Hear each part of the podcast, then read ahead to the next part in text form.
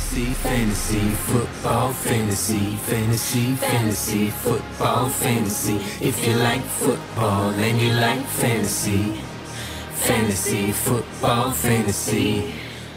Доброе утро, добрый день или добрый вечер вам, уважаемые слушатели подкаста Fantasy Football Fantasy. Вас приветствует сегодня несколько необычный состав э, ведущих. Меня зовут Антон. И вместе со мной сегодня этот выпуск несколько опоздавшие по времени, проведут Леша с Колей. Леша, Коля, привет. Привет, Антон, привет, Коля, привет, наши слушатели. Давайте, наконец, поговорим про фэнтези. Оля, давайте поговорим. Ну что, э, начнем мы с новостей. Э, одна из самых горячих, обсуждаемых и празднуемых новостей прошедшей недели был первый тачдаун, пойманный Хулио Джонсом. Я не знаю, как-то вот его надо поздравить, что ли, какую-то, может, песню в честь Хулио поставить в конце. Как вы считаете, ребят? Но мне кажется, надо поздравить не самого Хулио Джонса, а владельцев Хулио, Хулио Джонса во всех лигах, потому что первый тачдаун за 16 игр – это большой успех для ресивера, выбранного в конце первого или второго раунда. Ну да, это событие, которое мы уже не ждали, не надеялись в этом году увидеть. И тут такой подарок нам. А, кстати, по статистике, которую Уоррен Шарп э, в Твиттере написал, Атланта стала одно из самых эффективных, э, эффективных нападений в Red Zone, э, что очень круто, начиная с третьей недели. То есть раньше у них была, наоборот, очень слабая эффективность, реализация. Сейчас у них, наоборот, все очень хорошо, и, может быть, даже нам посчастливится еще один тачдаун Хуля увидеть в этом году. Да, прикольно, что это, в общем, не, особо коррелирует с э, количеством тачдаунов у Хулио. Никак не коррелирует, но надежда есть. Да, но при этом не сказать, что он прям совсем подводил своих владельцев, он все-таки очки набирал, но вот с тачдаунами было как-то не, не заладилось с начала сезона.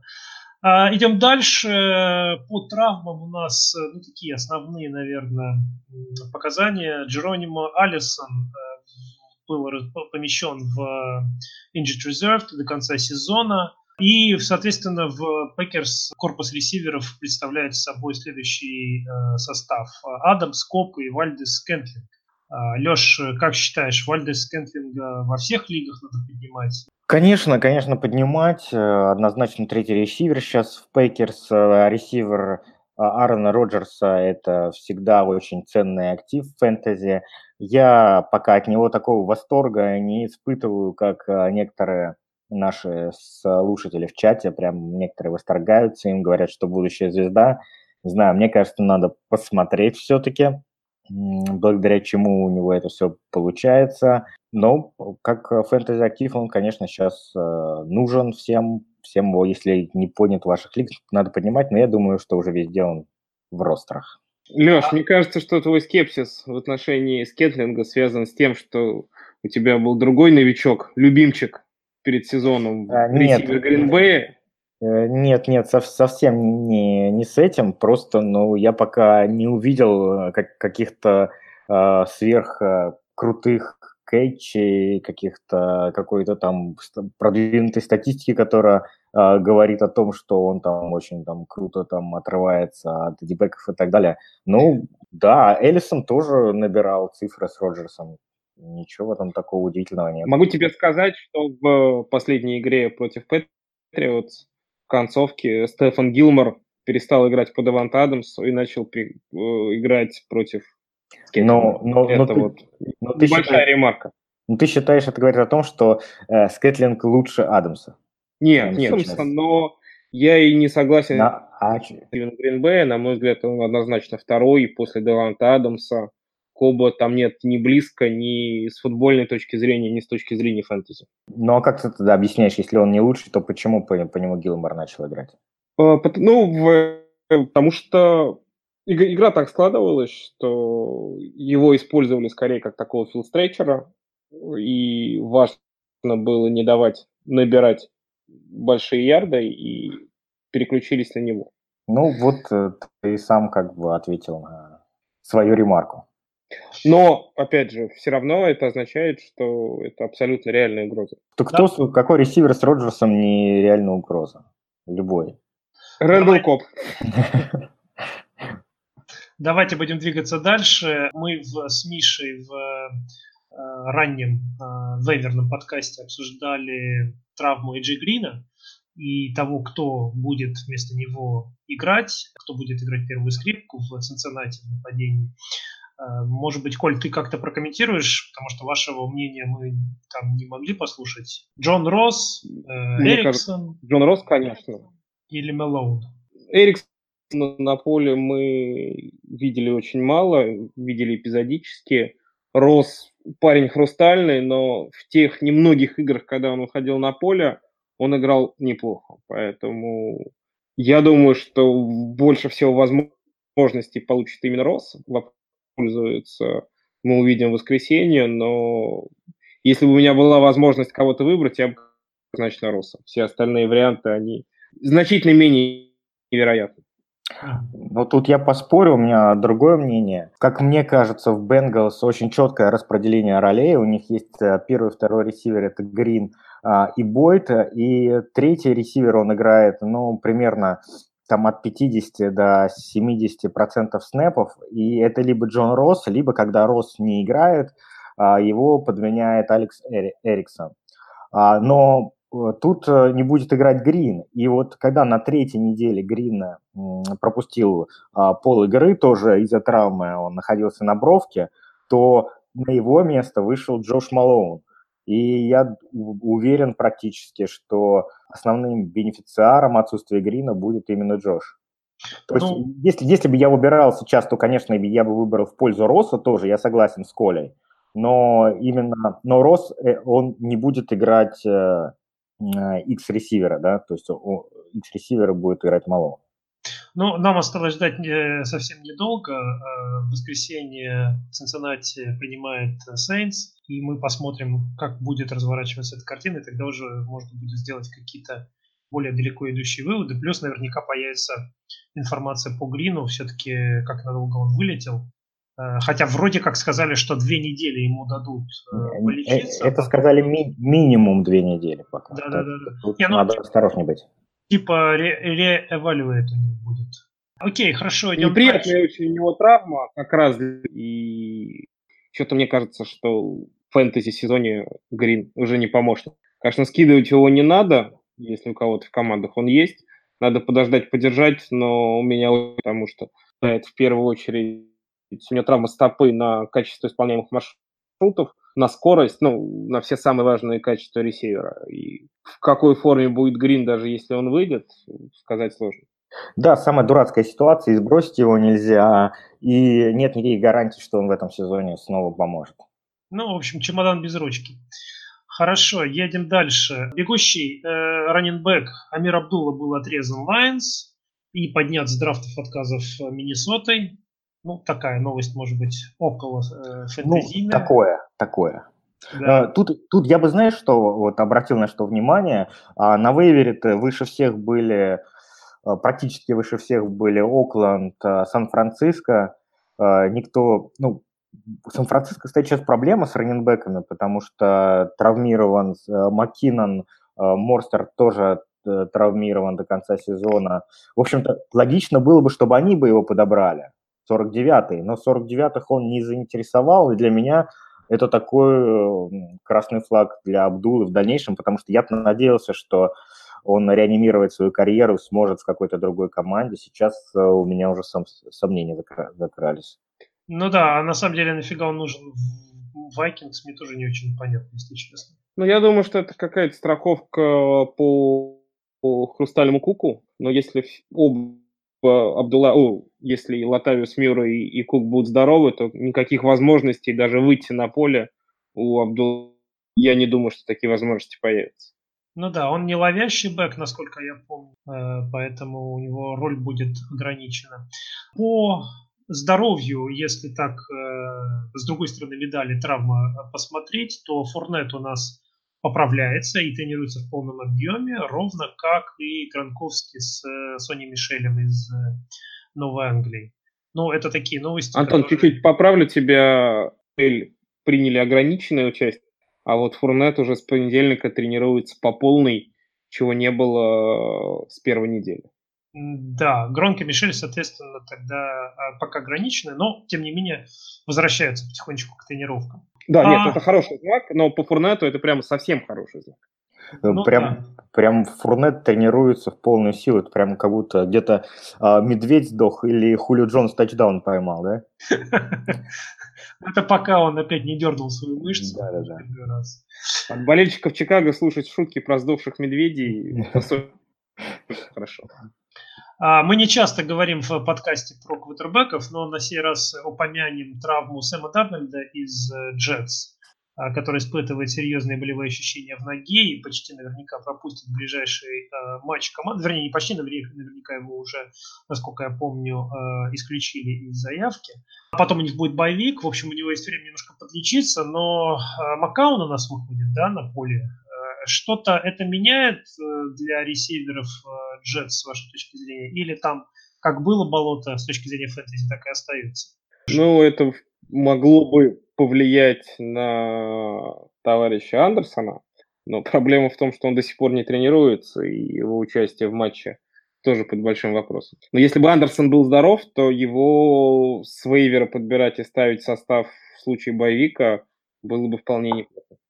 Да, у них с Андерсоном хорошая связь. Ну и вообще, э, надо сказать, что Макао, он очень компетентный э, опытный. Э, так что, наверное, он бы как бы как немножко улучшил статистику скилл игроков Джетс. Другое дело, что э, там чуть-чуть улучшить не, не сильно поможет.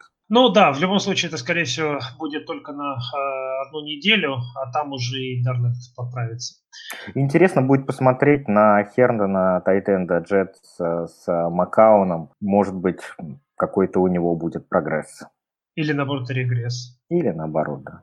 Кэмерон Мередит, ресивер Нового Орлеана, отправлен в резерв для травмированных и, и как следствие, вытекающий из этой Э, бомбовая новость, которую все уже обсуждают э, несколько дней. Это подписание Деза Брайанта в Saints э, на однолетний контракт, 30 лет этому принимающему.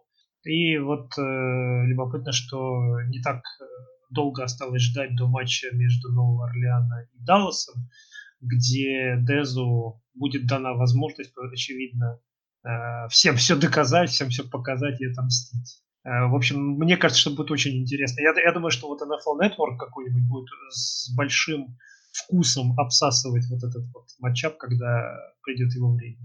Да не только NFL Network, я думаю, все будут обсасывать, и мы в том числе. Все-таки э, действительно матч такой для Деза знаковый, он будет мстить. Э, Дез, конечно, просто попал для себя в идеальную ситуацию, по моему мнению – лучшей команды для него не было, и поэтому неудивительно, что он согласился играть за Орлян фактически за еду. У него зарплата 600, базовая 600 тысяч э, долларов с возможностью там э, прорейта получить там полтора миллиона. Но это просто для Деза, вы же понимаете, это копейки. Он по предыдущему контракту получал э, сколько там, 15 миллионов в год там с кучей гарантированных. Тут он попадает, а, а, к топовому квотербеку, б, в нападение Шона Пейтона, который сейчас находится в огне, с, у него нет фактически конкуренции сейчас на слоте а, в Новом Орлеане, потому что Мередит травмировался, и эта роль как раз ему очень сильно подходит, потому что на бровке он уже не так эффективен, а вот в слоте у него могут быть шансы, такой большие слоты, они сейчас вообще э, очень много используются,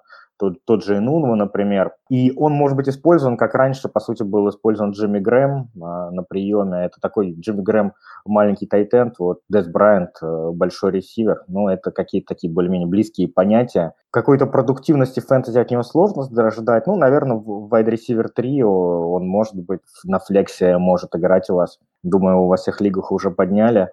А, в общем, во всяком случае, это интересный сюжет, э, и мне очень нравится, что Дес оказался именно в Saints. Ну, у меня чуть больше скепсиса в отношении этого перехода. Э, да, конечно, играть у Дрю Бриза ресивером одно удовольствие, с одной стороны, но с другой стороны, все роли в нападении Saints, на мой взгляд, расписаны. Роль слот-ресивера, она в Дезу подходит, но Дез слота-то никогда не играл и пропустив, он сколько уже без тренировок, таких командных, нормальных, фактически год находится. и сразу сходу с десятой недели выйти на абсолютно незнакомые ему позиции, но мне кажется, будет сложновато. То есть с точки зрения фэнтези, upside там, конечно, есть, но есть ограниченный, потому что мне кажется, что много target ов, много snap ов Дес проводить не будет. Да, там есть возможность действительно получать какие-то тачдауны в Red Zone, но там есть Комара с Инграмом, там есть Бен Вотсон, у которого как раз химия с Бризом налажена. В общем, Брайанту будет сложно. А скажи мне, Коль, вот ты сразу в нескольких лигах обладатель Томаса Майкла. Э, как у тебя ёкнуло после этой новости, что вот э, количество таргетов может у него немножко снизиться? Нет, не ёкнуло. Томас играет в слоте процентов времени, и я не думаю, что что-то изменится, и продуктивность э, Томаса, она связана не с тачдаунами, а с передачами в середину, с общим количеством приемов, которые он набирает. 10-11 приемов за игру для Томаса это норма. Поэтому я не думаю, что что-то может сильно повлиять. То есть переделывать нападение, которое так хорошо работает по Деза Брайанта, ну, никто не будет. Ну, пару слов я тоже добавлю, как, так как э, являюсь болельщиком Нового Орлеана. И сначала, когда я услышал эту новость, э, я, честно говоря, был совсем не рад. В том плане, что я не очень понимал, зачем нам нужен Дес. Но я не, не знал еще э, деталей сделки. Я слышал, что на один год, но не знал, там, какую сумму ему решили отвалить там, и так далее. Но потом, немножко поразмыслив, послушав э, доводы Леши, я решил, что, может быть, это все и не так плохо. Э, ну, во-первых, Тед Гин Injured Reserved, Кэмерон Мередит отправлен только что в Injured Reserved, и в итоге остается из ресиверов только Майкл Томас, Трекон Смит, новичок и Остин Карр. По большому счету это все. То есть глубины на этой позиции нет. Не дай бог что-то еще случится из эти, из, с этими ребятами, то вообще у Бриза с целями будет не так густо. Да, конечно, есть Комара, да, конечно, есть Бен Уотсон, но, конечно, хотелось бы, чтобы был, была возможность разнообразить нападение. Я, правда, не уверен, как во-первых, в какой физической форме находится Дес. Я слышал, что штаб наш э, очень сильно и упорно смотрел пленку, изучал несколько месяцев, буквально там рассматривал этого Деза под, под, под микроскопом буквально. Вызвали его, вызвали Брэндона Маршалла, еще кого-то, э, Эйкера, по-моему. Эйкина, да. Да, Эйкина. И в итоге остановились на Дейзе, что дает пища для размышления. Во-первых, ну, Брэндон Маршалл уже старый, конечно, как этот самый, как динозавр. Вот, Тесс все-таки помоложе, и, видимо, как, какой-то порох в пороховницах у него остался. Вот. И, ну и с точки зрения того, что я еще боялся, что он раздевалку начнет портить, да, со, своим, со своими закидонами. Но, с другой стороны, все-таки в раздевалке есть э, авторитеты у нас, и я думаю, что его поставят на место довольно быстро, если он попытается что-то с, с его контрактом стоит ему только попытаться что-то в раздевалке испортить, хоть даже крючок для Джерси погнуть, мне кажется, он будет сразу отчислен. Тут как бы не в его интересах. В его интересах вести себя как панька, говорить, э, что он готов э, мыть полы, лишь бы оставаться в Сейнс, и если он покажет пару хороших игр, тогда он может какой-то контракт в меж, межсезонье получить и, не, и немножко продлить свою карьеру. Ну да, Но потому вообще... что ему сейчас, конечно, вот дали возможность, причем прекрасную возможность, в команде, где есть необходимость в таком ресивере, плюс с классным квотербеком и так далее, и который идет на плей-офф команда, и при этом за очень маленькие деньги. Соответственно, он сейчас будет рвать жилы для того, чтобы наработать на новый контракт. И в этом смысле, конечно, для своей любимой команды я э, доволен этой ситуацией в итоге оказался. Saints очень крутые, они молодцы, они стараются не оставить не перевернутым ни один камень, постоянно к ним какие-то раненубеки приезжают, они отсматривают, хотя, хотя казалось бы, что Комара, Инграм – и вот тут тоже они с, а, посреди сезона немножко так проактивно да, действуют, э, просматривают ресивер. Красавцы, я считаю, так э, каждая команда должна делать. Ну да, вот еще можно вспомнить недавнее подписание Элая Эппла. Так что да, да. Из, из Giants. А, ну что, последняя новость у нас на повестке дня – это сага с Левионом Беллом. Э, этот э, Санта-Барбара это не прекращается. Э, как выяснилось на днях, Левион Белл в случае неподписания тега в этом году будет, возможно, будет его подписать на новый на третий год тега, по которому он будет получать 25 миллионов за сезон. Понятно, что Питтсбург не захочет платить ему таких денег, как в том, имея при этом э, Коннора в составе. И из всего из этого вытекает э, возможность было вообще в этом сезоне не играть. Коля, может быть, что ты скажешь, что ты скажешь владельцам было фэнтези? Давай я, э, прежде чем дать совет, еще раз чуть более подробно для наших слушателей расскажу о том, что же все-таки произошло за несколько дней. Выяснилось неожиданно, и это, конечно, для меня супер удивительно, что вся индустрия НФЛ, все журналисты, которые три месяца обсуждали всю эту историю, информацию, то есть все были уверены, что Белл должен появиться, подписать тег до начала десятой недели, иначе этот сезон ему не был засчитан. Никто не посмотрел в соглашение между игроками и лигой. А после того, как это соглашение изучили, выяснилось, что независимо от того, подпишет Белл в этом году свой франчайз-тег или не подпишет, в следующем году команда Steelers может дать ему тег на 10% больше, чем тег второго года.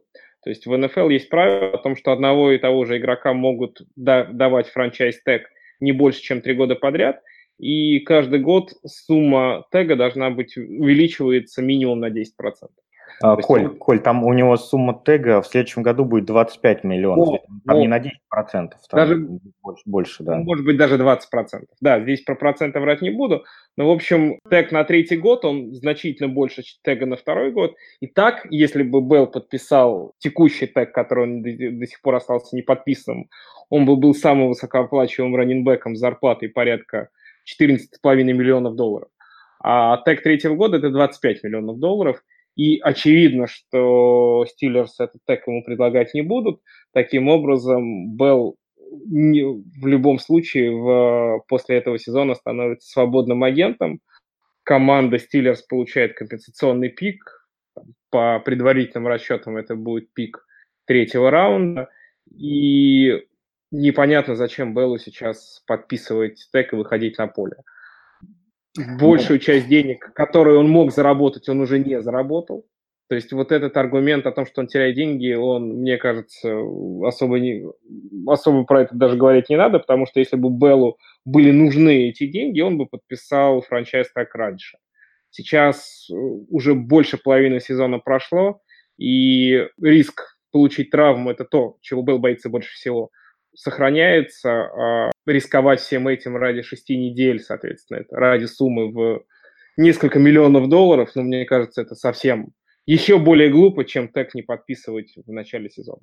Понятно, что да, мы говорим, конечно, про огромные деньги, которые был теряет, но тем не менее это вот это такой рынок. Но мне кажется, что единственная, помимо денег, единственная причина ему выходить на поле в этом году, это, что называется, показать товар лицом чтобы следующая команда, которая захочет его к себе пригласить и дать ему контракт большой, на который он рассчитывает, должна увидеть, что он, собственно говоря, в форме и способен э, делать то, что он делал до этого, когда сверкал. Для того, чтобы показать товар лицом, ему надо получить возможность это сделать. А это будет решать э, Майк Томлин, это будет решать фран франшиза, а я вот что-то не думаю, что они будут при такой возможности ему предоставить, зачем команде это нужно. И тут нужно учитывать, чтобы показать товар лицом, ему нужно сыграть лучше, чем играет сейчас Конор. А это сделать будет очень непросто, потому что Конор показывает очень хороший футбол. Что может, э, ну, Белл может показать такой же продакшн, да, чуть э, лучше сыграть на пасе, но он не будет э, на порядок лучше Конора, это нужно понимать, и тут у всех возникнет вопрос. А, а может быть такое, что он будет и хуже, потому что он не играл, да, два месяца. И если Конор сейчас находится в прекрасной форме, то Белл неизвестно в какой. И тут его акции могут резко пойти вниз. Вот скажите мне, уважаемые эксперты, у меня возникает ощущение, возможно, ошибочное, что есть команды в НФЛ, где ну, э, буквально кого не поставь, все играют неплохо. Вот одна из таких команд, ну, я имею в виду на позиции раненбека, вот одна из таких команд – это э, Канзас. Когда там сверкал и блистал Джамал Чарльз, да, все, ну, понятно, кем он был, да, несколько лет, там, пять лет назад, грубо говоря. Потом Джамал Чарльз ушел, на его место пришел Спенсер Уэр, и там даже Черкандрик Уэст там относительно неплохие игры показывал. Потом этих двоих задвинули, пришел э, Хант. То есть у меня такое впечатление, там то ли линия там у них такая э, зашибенная, то ли то ли у них план на игру какой-то такой. Я, я вот не понимаю. Э, и в Питтсбурге такая же ситуация. Белл ушел, вроде бы звезда, вроде бы ну, такой весь из себя классный раненбэк. Но вот он не играет, соответственно, выходит Конор и выдает перформанс не хуже. Хотя кто такой Конор, толком ну, мало кто знал до этого сезона. Ну, все, все так. Это схема, схема нападения очень серьезно влияет на раненбека. Отличный пример этого – это тот Герли, который в схеме Джеффа Фишера уже практически был записан в Басты. А, и как только он стал играть у Маквея, так сразу просто полетел из-за того, что Маквей играет постоянно в три ресивера. Защите приходится а, облегченной э, фронт ставить против Герли, и он там бегает э, как, как хочет сквозь него. Э, в Канзасе то же самое, постоянные вот эти вот моушены, трикплеи растягивают защиту как по вертикали, так и по горизонтали, что тоже значительно облегчает жизнь раненбека. По Герли я просто в подтверждение слов Леши могу добавить, что по статистике Герли чаще всех в лиге выносит против легкого фронт 7 защиты соперника. То есть самый эффективный, самый лучший раненбэк все равно выносит против э, ограниченной обороны против Инноса. Потому что все координаторы защиты в первую очередь все равно прикрывают пас. И э, в завершение можно посмотреть на Дэвида Джонсона, который тоже на самом деле иллюстрирует все то, про что ты говорил, Антон. Изме... Поменялся тренер, поменялся персонал в линии нападения, и Дэвид Джонсон из просто одного из лучших бегущих, которого я видел за все время своего смотрения американского футбола, превратился в достаточно среднего игрока. Ну хорошо, давайте тогда с новостями, с новостным блоком мы заканчиваем. А, переходим к рубрике Sell High, Buy Low. И в этот раз у нас э, в рубрике Sell High э, фигурируют два имени. А, первый из них это Тайлер Бойд. Давайте я попробую рассказать про топ, зачем надо продавать Тайлера Бойда сейчас. Достаточно тоже рискованный мув, но тем не менее лучшей ситуации, чем вот история, связанная с травмой Грина, лучшей ситуации для продажи Бойда не придумаешь.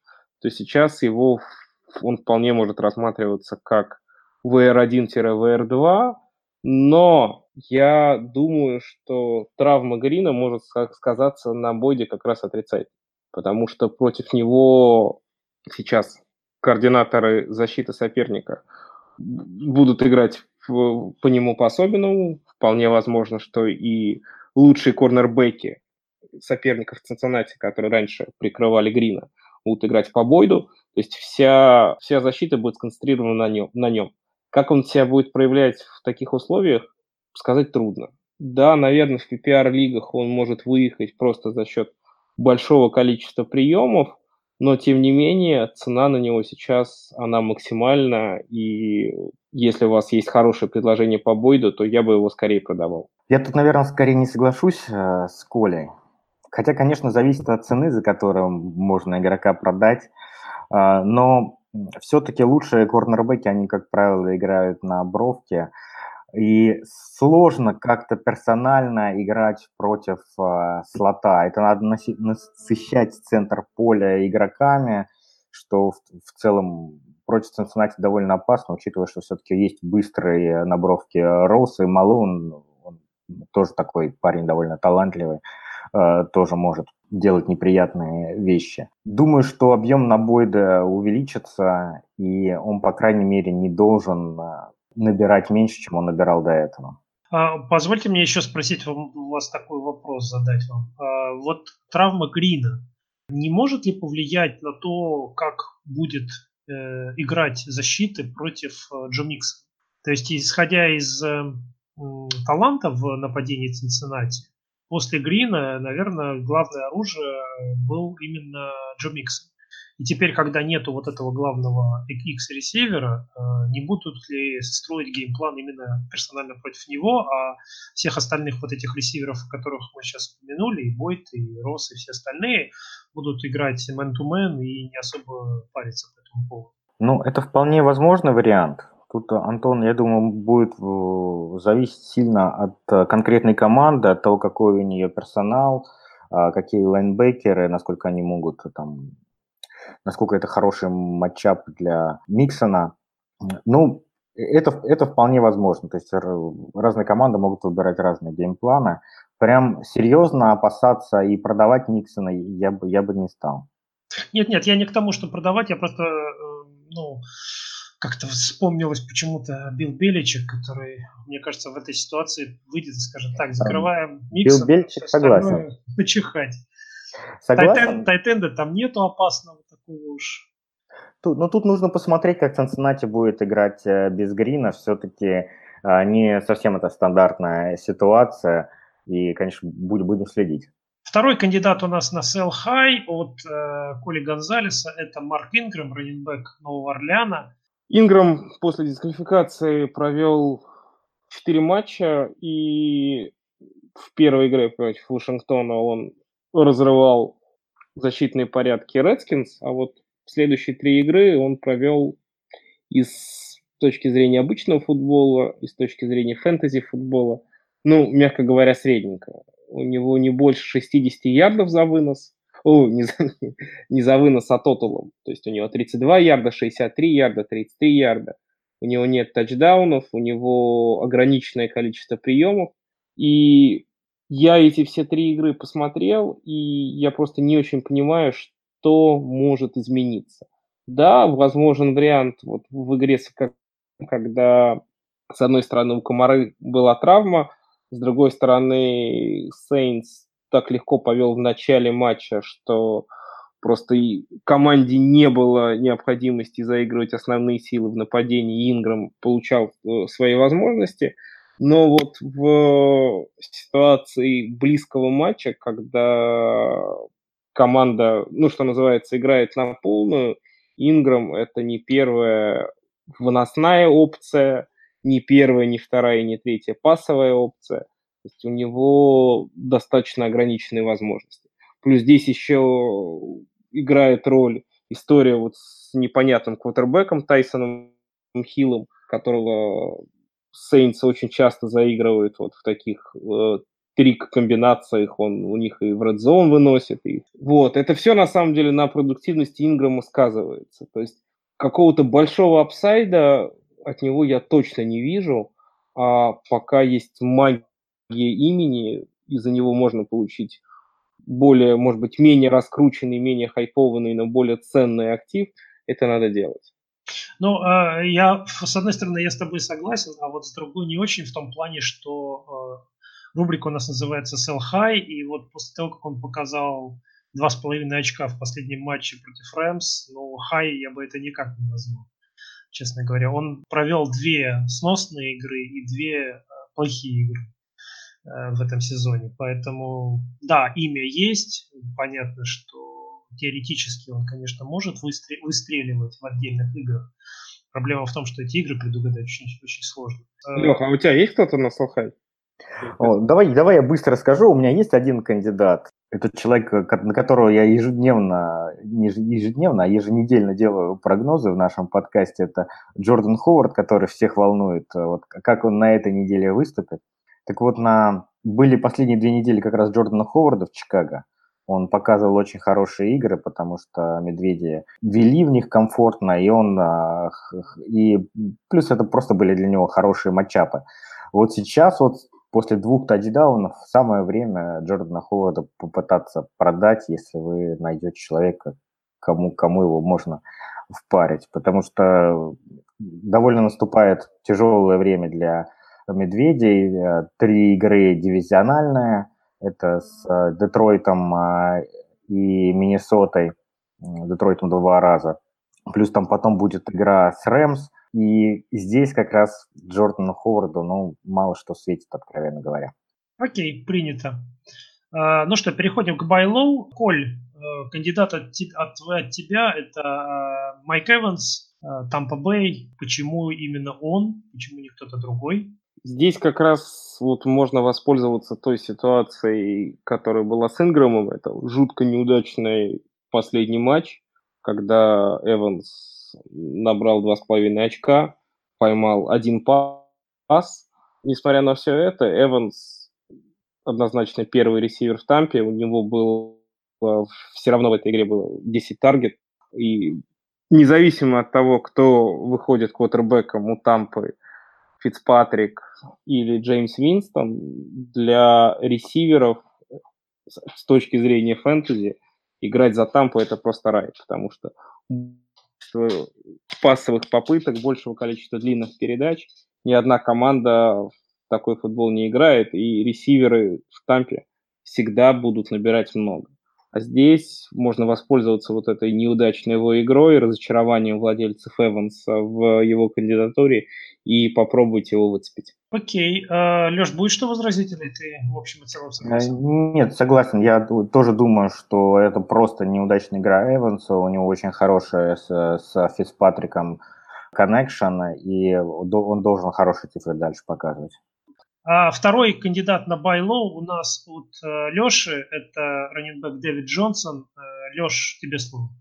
Да, вот только сегодня э, наткнулся на аналитику Силвы в Твиттере по э, такие у, у него заметки были, как Байрон Лефвич построил свое нападение в первой игре в качестве координатора нападения Кардиналс. И вот как, какие моменты э, Силва отмечает. Во-первых, Левцевич сосредоточился на а, максимальной защите квотербека, то есть нам помогали тайтенды, раненбеки сильно. Во-вторых, очень много, много использовались скрины. А, в-третьих, Роузен э, очень быстрый релиз сделал, быстрее, чем на протяжении всех предыдущих игр. Давид Джонсон сделал наибольшее количество маршрутов в этой игре за сезон. Ларри Фиджеральд э, получил 12 таргетов. Ну, это, наверное, не лучший показатель в этом году, может быть, но это в любом случае очень высокий. Плюс Тайтен Сил Джонс 37 маршрутов сделал, что тоже круто. То есть э, мне кажется, Лефтвич на правильном пути, и тут даже не дело не только, что нужно покупать Давида Джонсона, тут можно покупать, э, понемножку скупать в принципе нападение Cardinals, просто потому что они двигаются в правильном направлении. Да, мне единственное, э, учитывая, что ты правильно говоришь, что он начал показывать э, какую-то более-менее вменяемую игру, может быть, он не настолько low, как бы, как бы нам хотелось? Я, я думаю, что пока отрицательные эмоции от игры Cardinals, они перевешивают. То есть и, и все-таки э, пока не воспринимается как эта команда, как какая-то, что в ней началась положительная какая-то эра, Байлоу однозначно можно сделать. Совсем я согласен, Леш. Единственная ремарка, вот это нападение Аризоны хорошо себя проявило в прошлой игре, да, конечно, но проблема-то в том, что хорошо они себя проявили против Окленда. Сейчас против Окленда кто только не набирает, поэтому здесь есть риск. То есть если и в следующей игре все будет так, как ты говоришь, то да. Но, с другой стороны, если в следующей игре все будет так, как ты говоришь, то уже Байлоу по Дэвиду Джонсону точно не будет. Да, Дэвид Джонсон, только маленькая ремарка, у нас сейчас пока что котируется 14-м э, раненбеком во всей лиге по набранным очкам, фэнтези очкам. Где-то в районе Тарика Коуна и Кенниана Дрейка в, ППР, э, в ПР э, скоринге. Следующий кандидат на Байлоу, Коль, Делвин Кук. Расскажи, почему он? Потому что мне очень понравилось то, что я увидел в последнем матче Миннесоты. Соответственно, первый выход на поле Делвина Кука после травмы. В своем первом же матче он получил даже больше снэпов, чем Латавиус Мюррей, который последние несколько игр за Миннесоту провел очень хорошо, но тем не менее, как только Кук оказался достаточно здоровым, чтобы хотя бы выйти на поле, он все равно статус первого бегущего забрал. Мне на самом деле понравилось тот факт, что Кука берегли, его не выпускали недолеченным, ему дали возможность окончательно выздороветь, и это дает перспективы и возможность Куку показывать тот футбол и показывать ту статистику, благодаря которой его выбирали в конце первого, середине второго раунда на драфте в августе. И сейчас у Миннесоты боевик, то есть Кук будет просто полностью здоров, и я ожидаю, что это тот человек, который может как раз затащить вам лиги в концовке и в плей-офф. А позволю тебя спросить, вот э, не кажется ли тебе, что есть еще один игрок с очень похожей судьбой в этом сезоне, Леонард Фурнет, а почему его мы не включаем в эту категорию боевого? Ну, мы просто Фурнет обсуждали пару недель назад, поэтому мы решили не повторяться, но в целом, да, логика здесь точно такая же, за исключением того, что все-таки Фурнет пока мы на поле ничего не видели. Ну, Фурнет, он был немножко, да, байлоу раньше, все-таки сейчас уже все прочитали новость, что он будет играть, и его владельцы, скорее всего, уже захотят дождаться и посмотреть, что он покажет на поле. Окей, а, Леш, давай последнего от тебя. Жужу Смит-Шустер, я правильно понимаю? Да, да, да, Жужу, он клевый, но владельцы Жужу не, давно не видели его а, празднующим тачдауны. Это может их расстраивать. При этом а, Жужу является вторым в лиге среди ресиверов по количеству red zone таргетов. То есть, но так сложилась его судьба, что тачдаунов он в последних, в последних играх не получает. При этом у, у него 23% target share, э, доля пасов на него. Это много, это большой объем, то есть тачдауны должны прийти. И как вишенка на торте это его расписание на плей-офф – а, с 14 по 16 неделю Стиллерс играют с Оклендом, Нью-Ингландом и Орлеаном. Окленд и Орлеан, они э, позволяют ресиверам а, набирать очень много, они, по-моему, на первом-втором месте. А Нью-Ингланд не так много позволяет набирать, но с Нью-Ингландом Питтсбург играет у себя дома, поэтому а дома Питтсбург всегда что-то донаберет. Ну вот э, я посмотрел, сейчас у нас Жужу Смир-Шустер находится на 16 строчке из всех ресиверов по итогам этого сезона. В одних очках идет вместе с Брэндином Куксом из э, Рэмс, при этом э, сыграв на игру меньше. Потому что у него уже был боевик. Ну вот у него, у, него, у, него, у него были очень, очень мощное начало сезона, но в последних играх вот он а, на восьмой неделе 33 ярда набрал, на пятой неделе 34 ярда. Э, то есть есть к чему придраться. Окей. Ну что, а, заключительная рубрика у нас на сегодня. Ситор старт. Обсуждаем пару игроков и а, решаем, кого из них поставить в состав, а кого нет. Первая такая пара у нас это э, э, Джексонвилля и ой, квотербеки Индианаполиса и Вашингтона, Эндрю Лак и Алекс Смит. Один играет, Эндрю Лак, соответственно, играет против Джексонвилля, а Алекс Смит играет в Тампе.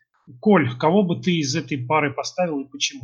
Интересный вообще вопрос, потому что, с одной стороны, топовый квотербек Лак, который играет против сильной, одной из сильнейших оборон лиги Джексонвиль, с другой стороны, достаточно средний в этом сезоне Смит, но с идеальным матчапом против Тампа Бэй.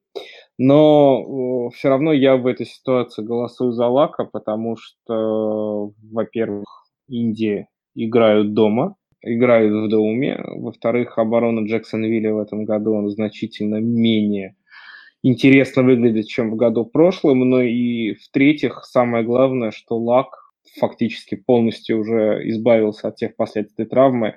Последние три недели, ну, он весь сезон играет хорошо, последние три недели он играет супер здорово. Наконец-то мы видим того же самого Лака, который рвал лигу 2-3 года назад. И здесь талант квотербека, на мой взгляд, важнее, чем любой матчап. Я вообще являюсь, особенно в плане квотербеков, сторонником матчапов, и для меня матчап важнее. Но в данном случае Redskins – на прошлой неделе понесли ну просто ужасные потери в онлайн. Они потеряли сразу трех лайнменов. И самое сильное место в нападении Бакс это как раз defensive line. И вот этот вот момент меня серьезно беспокоит. Они не только Лайманов потеряли, у них еще Пол Ричардсон, по-моему, отправился в И да-да-да, там, там, там жуткая, жуткие потери в Вашингтоне, но все-таки Алайн пострадала а, больше всего. Там, по-моему, с начала сезона все пять Лайманов э, получили какие-то травмы в последней игре Троя. И э, defensive line Тампа, она очень сильная, и тут может такой произойти обратный э, матчап, когда Алексу Смиту будет совсем тяжко жить, и корнером Бакс будет жить полегче. В общем, ты тоже за Эндрю Лака, это понимаю. Да, да, я думаю, это надежнее, потому что в, в этой игре за Смита страшно.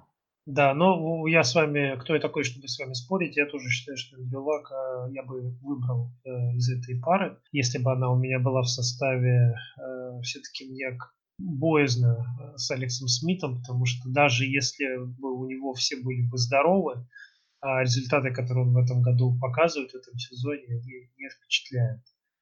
Тем более, что игра будет э, гостевая для э, Вашингтона, насколько я понимаю, поэтому риск еще выше. Окей, а, едем дальше. Вторая пара у нас э, идут у нас раненбеки. Тарик Коэн против Детройта или Дион Льюис против Патриотс. Леш, может быть, ты начнешь? Мне очень нравится то, что я вижу в последние две недели от Диона Льюиса.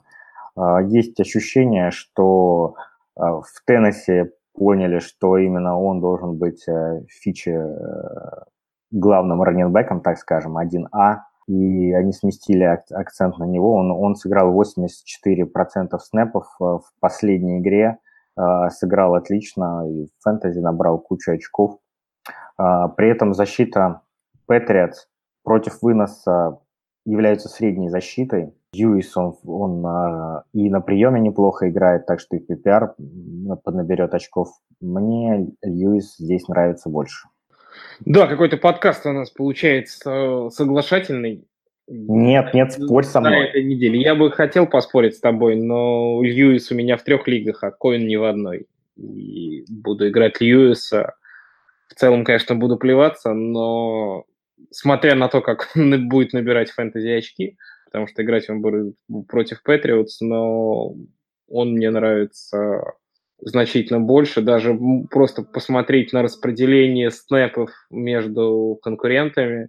То есть если в э, Чикаго Ховард, хоть, наверное, все-таки не является сейчас основным бегущим, тем не менее долю выносных попыток он отъедает у Коина значительную, то в в Теннессе ситуация другая, и Хенри появляется на поле эпизодически, и даже вот в, на коротких выносах э, на гол-лайн все равно и Льюиса, и Хенри заигрывают одновременно, ну, не одновременно, а вместе, то есть Хенри не является единоличным вот таким хозяином этих коротких выносов, а вот Чикаго, мне кажется, как раз э, Ховард эти попытки отъедает у Тарика Коэна.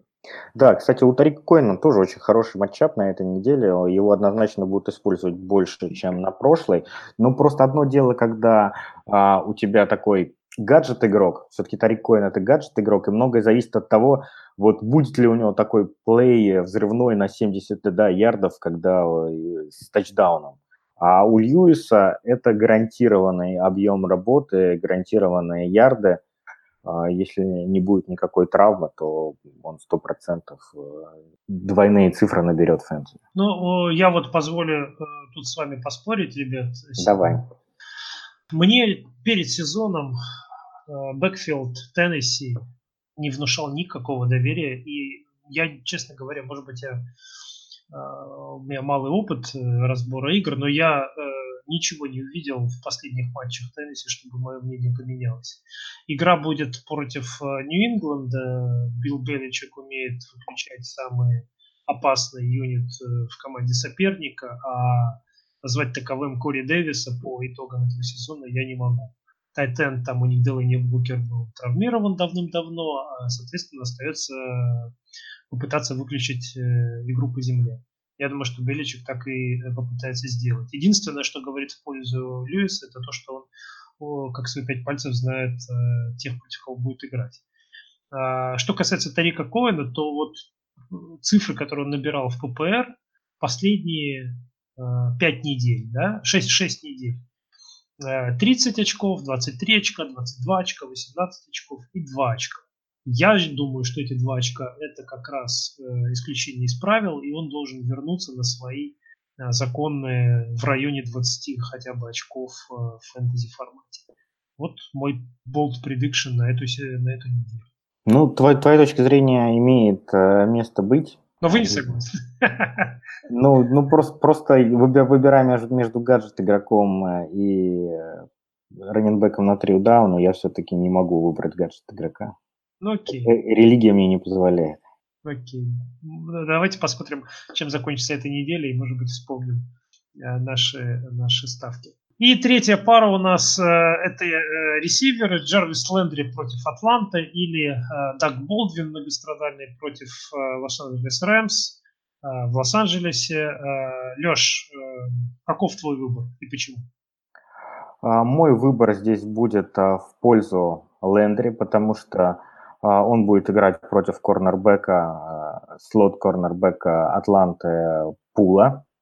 А, пул э, весь, весь сезон дает против, против себя набирать. У Лендери, а, у Лендери практически единственный э, загру, высоко загруженный э, ресивер а, Кливленда. В плане объема у него проблем нет, поэтому даже с учетом всех, всех проблем, которые эту франшизу преследует, он, он должен набирать очки. Он единственный ресивер Кливленда, который в, прошлом, в прошлой игре сыграл больше там, 50% снэпов, он 97 провел на поле, и тут он против пула будет набирать.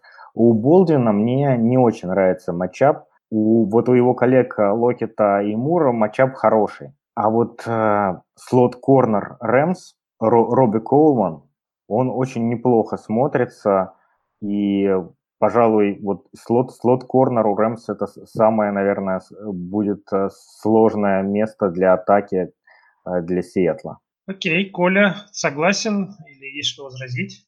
Нет, мне возразить нечего, мне Лендри нравится на этой неделе значительно больше. Хватит соглашаться со мной, Коля. Где дискуссия? Вот, вот придется тебя заменить на Виталика в следующем подкасте. Ну, кстати, именно так и произойдет, потому что я в субботу улетаю, и всю неделю меня не будет. Но я тут тоже не могу а, быть Виталиком. Я э, соглашусь с тем, что мне Лендри против Атланты, которая позволяет набирать кому угодно и сколько угодно.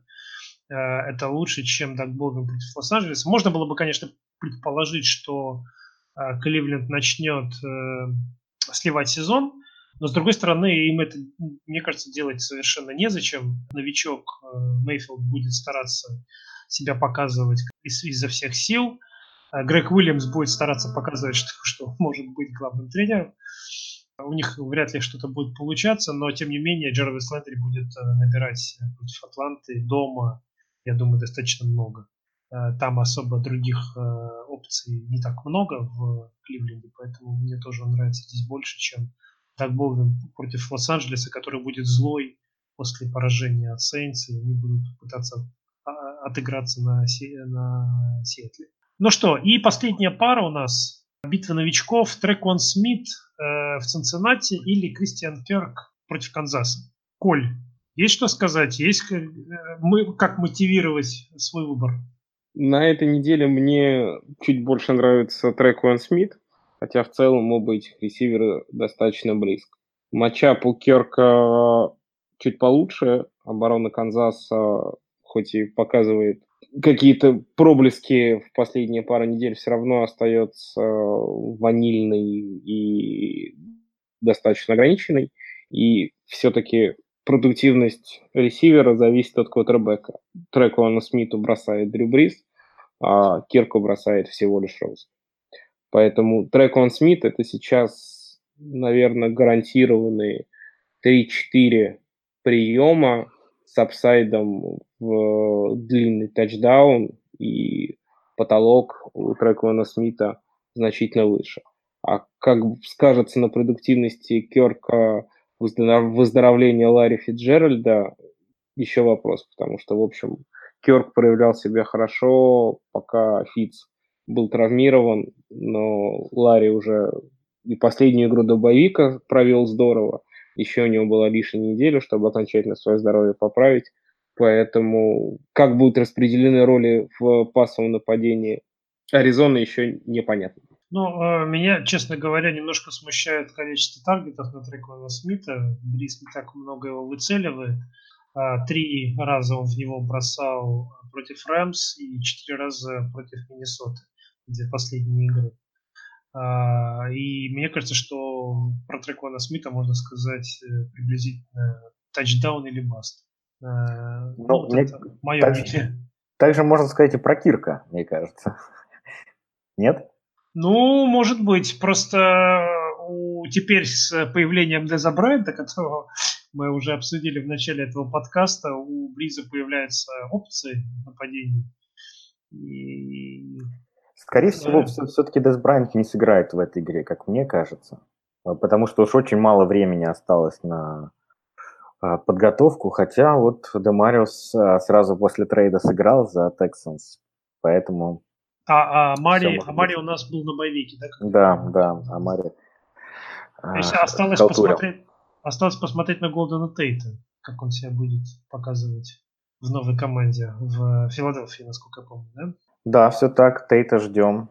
Будет, ну, будет вот очень интересно. Кристиан Керк, в общем-то, весь сезон показывает относительно неплохие цифры. К сравнению, да, вот по таргетам я назвал, сколько трек, в Трекона Смита кидал Бриз.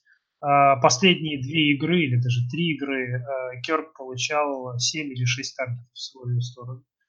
Поэтому все-таки он, мне кажется, задействован чуть больше в э, нападении Аризоны, чем э, Трекон Смит. Другой вопрос, что нападение Аризоны, конечно, несколько уступает. Ну да, здесь если бы Керк получал по 9-10 таргетов, то можно было говорить, что он за счет объема вывозит, но ну, разница между шестью таргетами и четырьмя, она, конечно, есть. Она, с одной стороны 33%, с другой стороны это всего лишь две передачи. Дело не в количестве передач, мне кажется, что есть э, разница в другом. Э, Керк играет на коротких маршрутах и коротких бросках, а Трикон Смит ловит дальние пасы от, э, ну, то есть филд стретчер. Соответственно, ему нужно поймать один или два паса для того, чтобы э, набрать то количество ярдов, которое Керк набирает. Резюмируя вышесказанное, пол выше у Керка, но потолок выше у Трейкона Смита. Да. На этом мы заканчиваем наш подкаст сегодняшний. Э, приношу еще раз извинения перед слушателями за то, что мы выходим несколько позже обычного. Обстоятельства непреодолимой силы не позволили нам этого сделать э, раньше, но я надеюсь, мы вас немножечко сегодня проинформировали, во-первых, во-вторых, э, подбросили пищи для размышлений. Не удалось нам сегодня особенно жарко поспорить, но я думаю, что все вернется на круги своя с возвращением Виталика на следующей неделе вот, и споры продолжатся. Да? Пожелаем удачи, не забудьте э, выставить свои составы, не забудьте убрать тех, кто на боевике, и поучаствовать во всех тех контестах, в которых вы участвуете, где бы вы это ни делали. И удачи вам, вашим командам э, на ближайшей неделе. Становитесь нашими патронами. Становитесь нашими патронами, да. Э, ссылочка на сайт Патреона будет в описании к выпуску. Э, наша, ваша поддержка заставит нас более ответственно относиться к нашей работе. А у вас появится возможность задать нам вопросы по вашим командам, по выставлению лайнапа и вообще поговорить с нами в специальной рубрике, которая доступна только под нашим патронам на сайте patreon.com. Всем удачи, играйте в фэнтези-футбол. Пока-пока.